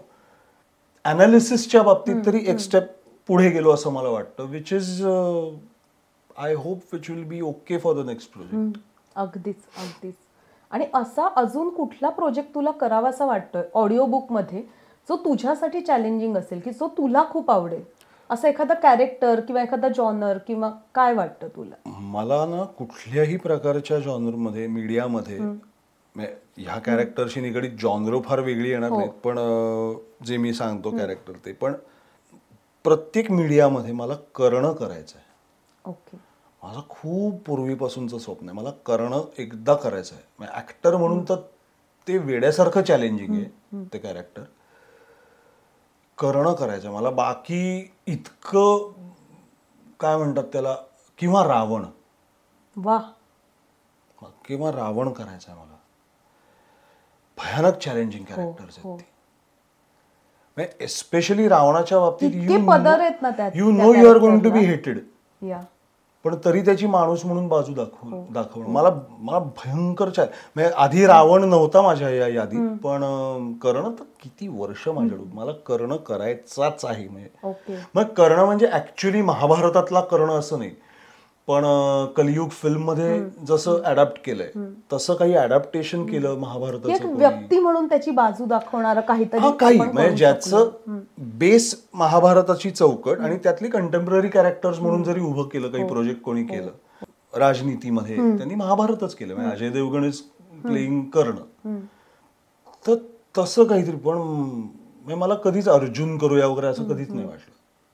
किंवा श्रीरामचंद्रांबद्दल आदर किंवा मी मुळात मी देव मानत नसल्यामुळे तसं काही हे नाही. पण ज्यांना आदर आहे त्यां- त्यांचं ओके. म्हणजे त्याबद्दल माझं काही म्हणणं नाही. पण मला पर्सनली प्रभू रामचंद्रांच्या कॅरेक्टरमध्ये फार पैलू नाही दिसत. पदर तू जे म्हणलीस. लिनियर कॅरेक्टर आहे. कर्णाचं तसं नाही. कर्ण इवन कुठलंही महाभारतातलं कुठलंही पात्र तुम्ही पहा त्याला इतके फॅसेट्स आहेत ना. हो हो. आणि कुणीच व्हाईट नाही कुणीच ब्लॅक नाही. सगळे ग्रे. सगळे ग्रे. वाटतं खरंच. कोणीच सरळ नाहीये त्या आणि कारण म्हणून ते जास्ती खरी वाटतात. खरी वाटतात हो. आणि म्हणून आपण त्यांचा शोध घेत जातो की. अजून अजून उतरत जातो की काय आहे म्हणजे- काय आहे ह्याच्या मागे अजून काय असेल? मग त्यामुळे करणं मला भयंकर चॅलेंजिंग वाटतं. आणि रावण पुन्हा ह्याच गोष्टींसाठी. की किती मिसअंडरस्टूड आहे तो. खरंय. किती मिसअंडरस्टूड म्हणजे त्याच्या राज्याच्या दृष्टीने जर विचार केला तर राम शत्रूच आहे ना हो. हो. त्याच्या दृष्टीने विचार का नाही करायचा? कारण आपल्या पुराणामध्ये तसं लिहिलेलं नाही. आणि इतिहास हा जेते लिहितात. हो. सिंपल हिशोब आहे. अगदीच. आणि जेव्हा तुम्ही म्हणजे त्याला सहज शक्य होतं की सीतेच्या बाबतीत तो काहीही करू शकला असता. कारण त्याने तिला पळवून आणलं होतं हो. त्याचे पूर्ण कुठलाही अधिकार वापरू शकला असता. काहीही करू शकला पण तरीही ही जाणीव ठेवणं आणि तिला ज्या पद्धतीने त्याने मान दिलाय सन्मान दिलाय ही खूप वेगळी गोष्ट आणि म्हणजे तो स्वतः दशग्रंथी हो, ब्राह्मण होता अप्रतिम राजा होता त्याची प्रजा अतिशय सुखी होती. हो. याच्या नोंदी आहेत की? हो. जो युद्ध जिंकला त्याला विरोध केला त्यांनी. हो. तो हारला. हो. त्यामुळे तो ऑफकोर्स म्हणजे दुर्योधन आणि हे हो. सेम आहे. हो. तसं पाहायला गेलं तर हक्क ऍक्च्युली कौरवांचाच होता. सिंहासनावर. हो. खर तर. पण ते हारले. हो. त्यामुळे ते दुष्ट आणि हे. सो दुसऱ्या बाजूची पात्र करायला मला ऍक्च्युली जास्त आवडतं. अगदी सोप्या शब्दात सांगायचं तर विलन नसेल तर हिरो मोठा होत नाही. हो. नाही तर तो हिरो मारणार कोणाला हो तो मारतो म्हणून आणि तो. व्हिलन पण कसा आहे हे बारकाव्यानिशी दाखवणं हे खूप महत्वाचं आहे माझ्या म्हणजे तो ठराविक तुम्ही एक काळा दाखवलात का म्हणजे ब्लॅक साईडचा दाखवलात आणि तर त्यात मजा म्हणजे नाही हा अं, हा काळा आहे हा डार्क आहे आणि हा आणि हा च आहे, हा. दुष्टच हा. दुष्ट हा घाणेरडा माणूस आहे हा त्याच्यात. घाणेरडाच हो. माणूस आहे आणि हा शीच आहे म्हणजे हो. असं नाहीच वगैरे असं नसतं हो आता गंमत सांगतो परवा एक बातमी वाचनात आली. ही, मी अं, कुठल्याही न्यूज ह्याच्यावर नाही बघितलं कोणीतरी शेअर केलेलं वाचलं. खरं खोटं माहीत नाही. हरियाणामध्ये बादशाह खान यांच्या नावाचं हॉस्पिटल आहे एकावन्न साली बांधलेलं. त्याचं नाव आता बदलायचं चाललंय हरियाणा सरकारचं. आता यांना माहितही नाही बादशाह खान म्हणजे कोण. तर खान अब्दुल गफार खान जे होते सरहद माहिती, गांधी सरहद त्यांना. बादशाह खान म्हणायचे. भारताच्या स्वातंत्र्य चळवळीमध्ये अख्खा तो पाकिस्तान आणि अफगाणिस्तानचा अख्खा प्रांत तिथल्या पठाणांना धर्मांधता बाजूला ठेवून त्यांनी. अहिंसेच्या मार्गावर हो, हो. आणणं हो. हे कार्य केलेला माणूस त्याच्या नावाने पर पाकिस्तानात त्यांना प्रचंड घाणेरडी वागणूक मिळाली हो म्हणजे ते अगदी तो पण किस्सा मी वाचलेला आहे की जेव्हा त्यांना पाकिस्तानात जावं लागलं तेव्हा अक्षरशः त्यांच्या डोळ्यात अश्रू आले त्यांचं वाक्य आहे हो. आपने हमें अ, भिडियों के मुंह में डाल दिया तेव्हा त्यांना भारतात आणण्याच आणलं गेलं. हरिभाऊ जोशी का हरिविनायक जोशी नावाचे एक इसम होते. त्यांनी ते प्रयत्न केले त्यांना इकडे आणलं त्यांना इथे भारतरत्न दिलं आणि मग ते परत पाकिस्तानात गेले. तर केवळ खान हे नाव आहे हॉस्पिटलला म्हणून मग ते नाव बदलायचं? तर मी ते वाचलं आणि मी विचार करत होतो औरंगजेब हा तो मुजोर होताच. अत्यंत माजुरडा मुजोर उन्मत्त असा असाच होता औरंगजेब. पण तो निर्बुद्ध नव्हता.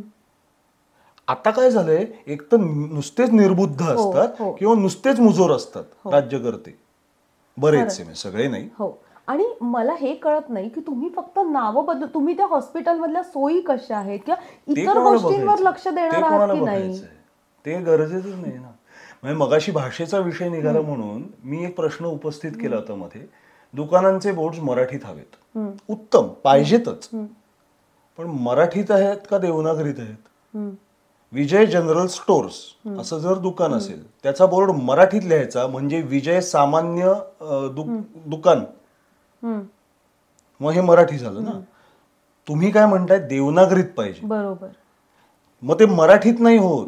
ज न र ल स्टोअर असं हे मराठी नाही ही इंग्लिशच आहे देवनागरीत लिहिलेली. देवनागरीत लिहिले हेही कळत नाही आपल्याकडे अजून. झालं देव मराठीत मराठीत लिहिला बोल. अरे मराठीत नाही तो इंग्लिश मध्येच लिहिलाय. भाषा इंग्लिशच आहे ती. फक्त देवनागरी बर चला. ते देवनागरीत लिहून घेतलं तुम्ही जिंकलात. त्याचं तरी शुद्ध लेखन बघा. हो. तेही नाही. भीषण असतं बरं गुजरात्याला. हो. मारवाड्याला पडलेलीच नाही ना. फुटू नये दुकान या भीतीपोटी तो करून घेतो. आदिदास लिहा मराठीत फॅक्टरी स्टोर फॅक्टरी स्टोअरचं मराठीत लिहा ना काय होतं? माहिती आहे का हो. काय होणार आहे? ट्रान्सलेशन भाषांतर करून लिहा ना. फॅक्टरी स्टोअर हे. लिहिल्यावर ते इंग्लिशच आहे हो. हो. हेही कळत नाही. तर कसले भाषेचे टिमके मिरवायचे? एकंदर सगळ्याकडे सजगतेने बघणं हे कमी होत चाललंय का? नाही साधारणतः ना माणसाला विचार करू न देणं हे वाढत चाललंय. कारण माणूस विचार करायला लागला की तो प्रश्न विचारतो. आणि प्रश्न विचारल्यावर तुमच्या चुका किंवा तुम्ही कसे गंडवताय हे बाहेर येऊ शकतं. प्रश्न विचारायचे नाहीत. खाद्य देत राहायचं चर्चेला सामान्य किंवा काहीतरी निर्बुद्ध गोष्टींमध्ये अडकवून ठेवायचं लोकांना. हे जसं तू म्हणालास की हॉस्पिटलचं नावच बदला. हेच महत्वाचं वाटायला लागतं लोकांना. हो. आणि मेन जो मुद्दा आहे तो ते विसरतात. ऍब्सोल्युटली ऍब्सोल्युटली आणि ह्याविषयी बोलणाऱ्या अनेक लोकांची तोंड कशी बंद झालीत गेल्या एक आठ दहा वर्षात? दाभोळकरांसारख्या माणसाचे खुनी अजूनही सापडत नाहीत. हो. हे लज्जास्पद आहे. खरंय. आणि त्याच्यानंतर असेच वेगवेगळे जे पुरोगामी आहेत त्यांचे खून होताना आपल्याला अगदी दिसतात अगदी अगदी. पण असो काय. देश आहे मेरा भारत महान. काय आहेत आणि वाईट काय वाटतं ना आहेत चांगल्या गोष्टी. खरंच ठरवलं तर नाही का क्षमता. हो. म्हणजे नाईन्टी सिक्स नाईन्टी सेव्हनपासून सिलिकॉन व्हॅलीमध्ये जो ब्रेन ड्रेन आपल्याकडनं सुरू झाला साधारण नाईन्टी फोर नाईन्टी फाईव्हपासून तो रोखण्याचे प्रयत्न मला वाटतं वाजपेयी सरकार असताना झाले. की नाही आपल्याकडे आपण सॉफ्टवेअर आणि हे हब्स चालू करू. म्हणून बँगलोर हैदराबाद पुणे या सॉफ्टवेअर सिटीज म्हणून डेव्हलप करायला सुरू. आणि झालं म्हणजे ते बऱ्यापैकी आहे. ह्या तिन्ही शहर हैदराबादमध्ये तर खूपच आहे. हो. ते एक झालं. आता वर्षाला साधारण पाच लाख इंजिनियर तयार होतात. महाराष्ट्रात फक्त. काय होतं त्यांचं पुढे? इथे जॉब ऑपॉर्च्युनिटीज नाहीत. मग खायला तर हवं. बरं शिक्षणासाठी पाच पाच सहा सहा लाख रुपये खर्च झालेत चार वर्षात त्याचं काय करणार आणि परत मला त्याच्यात अजून एक वाटतं असतात की ह्यातल्या खरंच किती जणांना इंजिनियर व्हायचं होतं हा पण एक. मोठा सवाल आहे कारण. त्यांना नॉर्मली जास्त मार्क मिळाले जा इंजिनिअरिंगला हो. असं करून ढकललेलं. सुदैवाने आत्ता गेल्या तीन वर्षांमध्ये ना बऱ्यापैकी पॅरल एज्युकेशनचे अव्हेन्यूज ओपन झालेत आणि मुलं पण विचार एक्सप्लोअर करतायत. हो हो म्हणजे मला लहानपणी विचारलं होतं आमच्या शेजारच्या आजीनी मग मोठेपणी काय होणार? त्या सारखं हे एक तर हा प्रश्न विचारायचा आणि माझं मी काही उत्तर द्यायचो. रिक्षावाला भिकारी वगैरे असं काही सांगायचो मी. मी एकदा भिकारी असं उत्तर दिलं हो होतं. मग त्यांनी बाबाकडे कंप्लेंट केली होती. तर मला असं मी म्हणलं, काय होणार? मला माहीत डॉक्टर का? मग डॉक्टर शक्य नाही रक्ताची भीती वाटायची तेव्हा मला. म्हणलं, नाही नाही. मग इंजिनियर का? नाही. बरं मी किती सात आठ वर्षाचं असेल. इंजिनियर का? म्हटलं नाही. मग वकील? म्हटलं नाही. अरे मग काय? असं त्यांनी विचारलेलं मला आजही आठवत आहे हा प्रश्न. संपलं? डॉक्टर इंजिनियर वकील. संपलं. आणि ही मेंटॅलिटी अजून एक वीस पंचवीस टक्के जनतेत तरी आहे. आहे जास्तच असेल माझ्या मते. म्हणजे आता उत्तर प्रांतीयांकडे जरा ते आय एस हो, प्रमाण हो, खूप आहे. हो. म्हणजे मध्ये हे पण झालं होतं की युपी बिहार झारखंड इकडनं आलेली मुलं मुली हे आय एस इतक्या लवकर आणि जास्त प्रमाणात हे का क्लिअर करतात? ह्या सगळ्यावरती खूप चर्चा झाली होती. मला वाटतं ह्याचं अनालिसिस कुठेतरी मी व्हिडिओ बघितले होते. नाही मी पण याबद्दल. वाचलं की खूप आधीपासूनच त्यांना त्याच्यामध्ये ग्रुमिंग केलं जातं. ग्रुमिंगच केलं हा जातं. आता साऊथ इंडियन्स का जात नाहीत? आर्म फोर्सेस मध्ये इतके जास्ती. ह्याचं त्यांनी सायको अनालिसिस केलं होतं. जेनेटिक्सशी वगैरे पण त्यांनी संबंध जोडले. होते पण युपी बिहार झारखंड मधनं मॅक्झिमम आय एस ऑफिसर्स का तयार होतात? हे फार बघण्यासारखं आहे. आणि ते मॉड्यूल वापरून आपल्याकडे पण प्रयत्न सुरू केले आणि महाराष्ट्रामध्ये आणि रिझल्ट दिसले.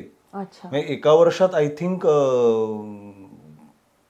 ऑलमोस्ट सहा का सात टक्क्यांनी वाढ झाली महाराष्ट्रातले आय एस ऑफिसर्स बनण्यात सो आहे ना हे हे मार्ग दिसत आहेत बरं हेही खूप पुढचं झालं. बेसिक सोयी. तुम्ही रस्ता नाहीत बनवू शकत अजून. विना खड्ड्यांचे रस्ते बनवणं जड आहे तुम्हाला रस्ते. आजही महाराष्ट्रातलं महाराष्ट्रातलं काय म्हणतात? शेतीचं अख्खं क्षेत्र agriculture all over Maharashtra all over India आपण महाराष्ट्राचा विचार करू. महाराष्ट्रातली शेती ही आजही पूर्णतः पावसाच्या पाण्यावर अवलंबून आहे. हो. आजही आपल्याकडे चोवीस तास वीज पुरवठा नाही करू शकत आपण. अगदी रात्री दोन वाजता वगैरे लाइट येणार असतात आणि तेव्हा शेतकऱ्यांना जावं लागतं कारण पाणी पंपाने द्यायचं असतं शेताला म्हणजे हे. जे सगळं आहे. मग शेतकरी त्यांचे हे प्रॉब्लेम्स आपल्या सा म्हणजे शहरात पुण्यासारख्या महानगर म्हणता तुम्ही तुम्हाला स्मार्ट सिटी बनवायची चोवीस तास सलग वीज पुरवठा नाही करू शकत. तुम्हाला लाजा नाही का वाटत या गोष्टींच्या? आजही आपल्याला गुजरात मध्य प्रदेश कर्नाटका महाराष्ट्र गोवा हे जे ग्रीड आहे हो. त्यातनं वीज विकत घ्यावी लागते आज दोन हजार वीस साली. ह्या गोष्टींकडे बघा ना तुम्ही मंदिरं बांधली नाहीत तरी नाही काही फरक पडणार आहे देशात. खूप मंदिर आहेत देशात. ह्या गोष्टींचं बेसिक सोयी सुविधा किंवा माणसाला आता पण आपण बघतो की लोकलचा जो ट्रॅव्हल आहे किती भयंकर आहे. म्हणजे तुम्ही अमानुष मी अमानुष, म्हणेन. अमानुष. कसंही लटकत आणि रोज रोज अपघात घडतात गंमत त्याच्यामध्ये काय आहे ना आपल्याकडे वीस वर्ष पंचवीस वर्ष पुढचा विचार इन्फ्रास्ट्रक्चरच्या बाबतीत का केला जात नाही मला माहीत नाही. म्हणजे मी मुंबईत आल्यानंतर पार्ल्याचा ब्रिज बांधायला घेतला. मग माझ्यासमोर बांधला गेलाय तो. किंवा टाइम्स ऑफ इंडियाचा मलाडचा जो ब्रिज आहे वेस्टर्न एक्सप्रेस हायवेचे पण तुम्हाला आधी माहिती नव्हतं की ह्या रोडवरती लोड वीस वर्षांनी एवढा वाढणार आहे. काही ब्रिजेस एकाच साईडचे बांधलेत. एका साईडचे आत्ता बांधतात हो. का? म्हणजे ग- पुण्यातला जो जंगली महाराज रोड आहे तो माझी आई कॉलेजला असताना त्याचं रुंदीकरण करायचं होतं. म्हणजे पुन्हा डांबरीकरण आणि रुंदीकरण. तेव्हाचे जे महापौर होते मी नाव विसरलो. त्यांनी फिनलंड का स्वीडनवरनं काही इंजिनियर्स बोलावले. आणि आत्ताचा जो जंगली महाराज रोड दिसतोय हा त्यावेळी बांधलाय सेव्हन्टी फाईव्हमध्ये. ग्रेट ते रुंदीचा. तेव्हा त्यांच्यावर खूप टीका झाली की तुम्हाला पैसे खायचेत म्हणून हे करताय एवढ्या मोठ्या रस्त्याची गरज काय तिकडचे इंजिनियर कशाला? पण मी खोटं नाही सांगत. आता माझ्या मी गाडी सायकल आणि टू व्हीलर वगैरे चालवायला लागून सुद्धा आता किती? दहा वर्षाचा असल्यापासून मी एकटा सायकलवरनं पुण्यात फिरायला लागलो.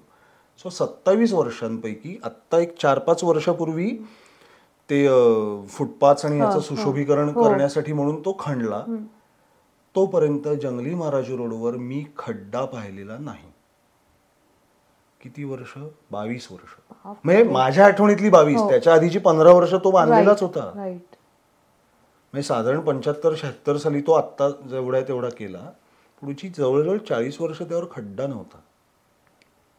हे तुम्हाला जमत नाही इतर कुठे करायला? आणि ऑलरेडी हे झालेलं आहे. एका ठिकाणी ते फक्त तुम्हाला तसंच्या तसं वापरायचं आहे दुसऱ्या. ठिकाणी.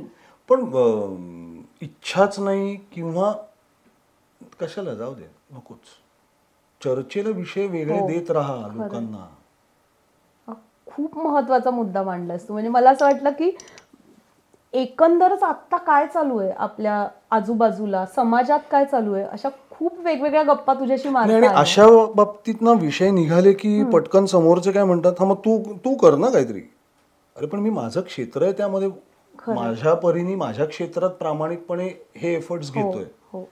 ज्यांचं हे काम आहे त्यांना जाऊन जाब विचारा ना तुम्ही तुमचं काम का नाही करता खरं. माझं काम नाहीच आहे रोड रोलर भाड्याने घेऊन रस्ता करणं. हे. माझं काम नाहीये. माझं काम काय वेळेत शूटिंगला किंवा प्रयोगाला जाऊन प्रामाणिकपणे ते करून लोकांना मनोरंजन त्यांचं करणं. ते मी करतोय ना त्याचे टॅक्स पण भरतोय ना मी. मग ज्यांचं हे काम आहे त्यांनी हे केलं नाही तर त्यांना जाब विचारा. खरं.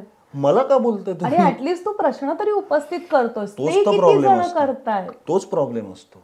प्रश्न उपस्थित करायचेच नसतात आता. आता गेल्या एक आठ एक वर्षात ही परिस्थिती आहे. हो ती कोणामुळे आहे हे नावं नको घ्यायला हो. कारण मला घरी जायचंय. दहशत आहे पण ही. हो. खूपच म्हणजे आजच्या गप्पा खूप छान झाल्या. म्हणजे एक कलाकार म्हणून तुला समजून घेताना एक माणूस म्हणून तू कसा आहेस आणि तू कसा विचार करतोयस आणि तुझी कळकळ पण ह्या गप्पांमधून पोचली की काय व्हायला हवंय किंवा काय गोष्टी होत नाहीयेत आणि त्याचा सगळ्यांनाच त्रास होतोय आपल्याला. अगदी अगदी.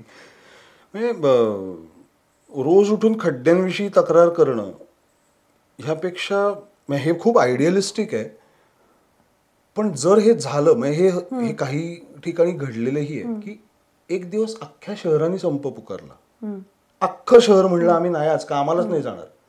मुंबईची आज जवळजवळ एक कोटी सत्तर लाख लो- लोक राहतात मुंबईत. हो. ऑफिशियली हो. हो ऑफिशियली लेट मी अंडरलाईन कारण माझ्या इथनच मला दिसतात अनऑफिशियल हो. वस्त्या.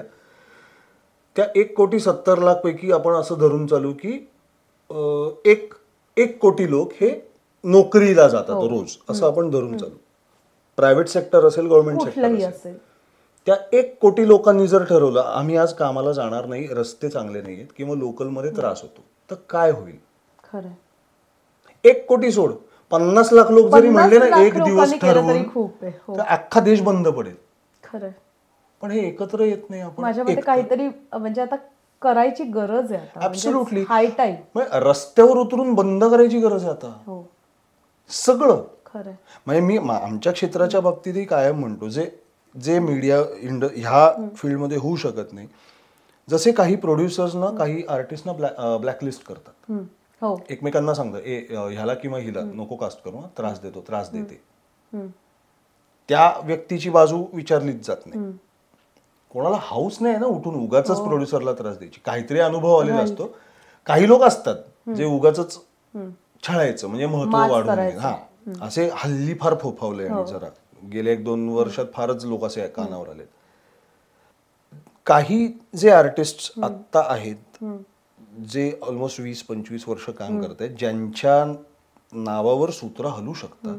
म्हणजे त्यांच्या हातात काही सूत्र असू शकतात. असे दहा आर्टिस्ट एकत्र येऊन त्यांनी जर अशा पाच एक प्रोड्युसरची यादी बनवायली बनवायला घेतली की जे पैसे वेळेवर देत नाहीत. सेटवर घाणेरडी ट्रीटमेंट मिळते. कारण ते जे सिनियर आर्टिस्ट असतात त्यांना दिसत असतं सेटवर काय गडबड आहे. पण त्याबद्दल कोणीच बोलत नाही. नाही ते एकदा ते सेटवर बोलतील की यार असं नको करू रे हे काय आहे? असं नको नका करू. पण ती तेवढंच मर्यादित ठेवली ते त्या सेट पुरतं होतं पण त्या प्रोड्युसरला काहीच दणका बसत नाही. ठीक आहे ना? तो त्या आर्टिस्टला खुश ठेवतो. पण एका पॉइंटला सपोज मी त्या जागी आर्टिस्ट आहे तर मी किती वेळामध्ये पडेन? शेवटी तुलाही उठून बोलायचंय. तू बोलत नाहीस कारण तुझं काम जातं या भीतीपोटी. पण मेन कल्प्रिट जो आहे तो प्रोड्युसर किंवा त्याची माणसं. तर काहीतरी बदल होऊ शकतो. चॅनल पर्यंत हा प्रोड्युसर मी नाही काम करणार. कारण अशा आर्टिस्टचं कास्टिंग चॅनलच करतं बऱ्याचदा की नाही आम्हाला ह्या रोलसाठी हीच हवी किंवा हाच पाहिजे. तोच आर्टिस्ट म्हणला प्रोड्युसर हे आहेत का? मी नाही करणार ही सिरियल नाही मला नाही करायची. या माणसाबरोबर मी नाही काम करणार. आम्ही ठरवलंय दहा लोकांची आमची हे पॅनल आहे आमचं. आम्ही हे पाच प्रोड्युसर आमचे आम्ही यांच्याबरोबर काम नाही करणार. तर चॅनलकडनंही त्या प्रोड्युसर्सना काम कर मिळणं बंद होऊ शकतं. कुठेतरी काहीतरी. नीट काहीतरी बदल होईल. हो.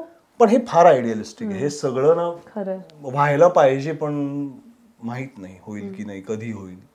आय डोंट पण ऍटलिस्ट आपण याच्यावर बोलतोय त्यामुळे जी लोक ऐकत असतील किंवा ज्या लोकांपर्यंत हे विषय पोचतील ते जरा तरी त्याबद्दल विचार करतील किंवा बोलायला सुरुवात करतील. इतकं तर आपण म्हणू शकतो. येस आणि थँक्यू सो मच खूप मजा आली तुझ्याशी गप्पा मारून. थँक्यू येस आणि मला खात्री आहे की तू केलेलं मर्डर केस हे ओरिजिनल लोक नक्की जाऊन ऐकतील. प्लीज ऐका. प्लीज प्लीज ऐका. प्लीज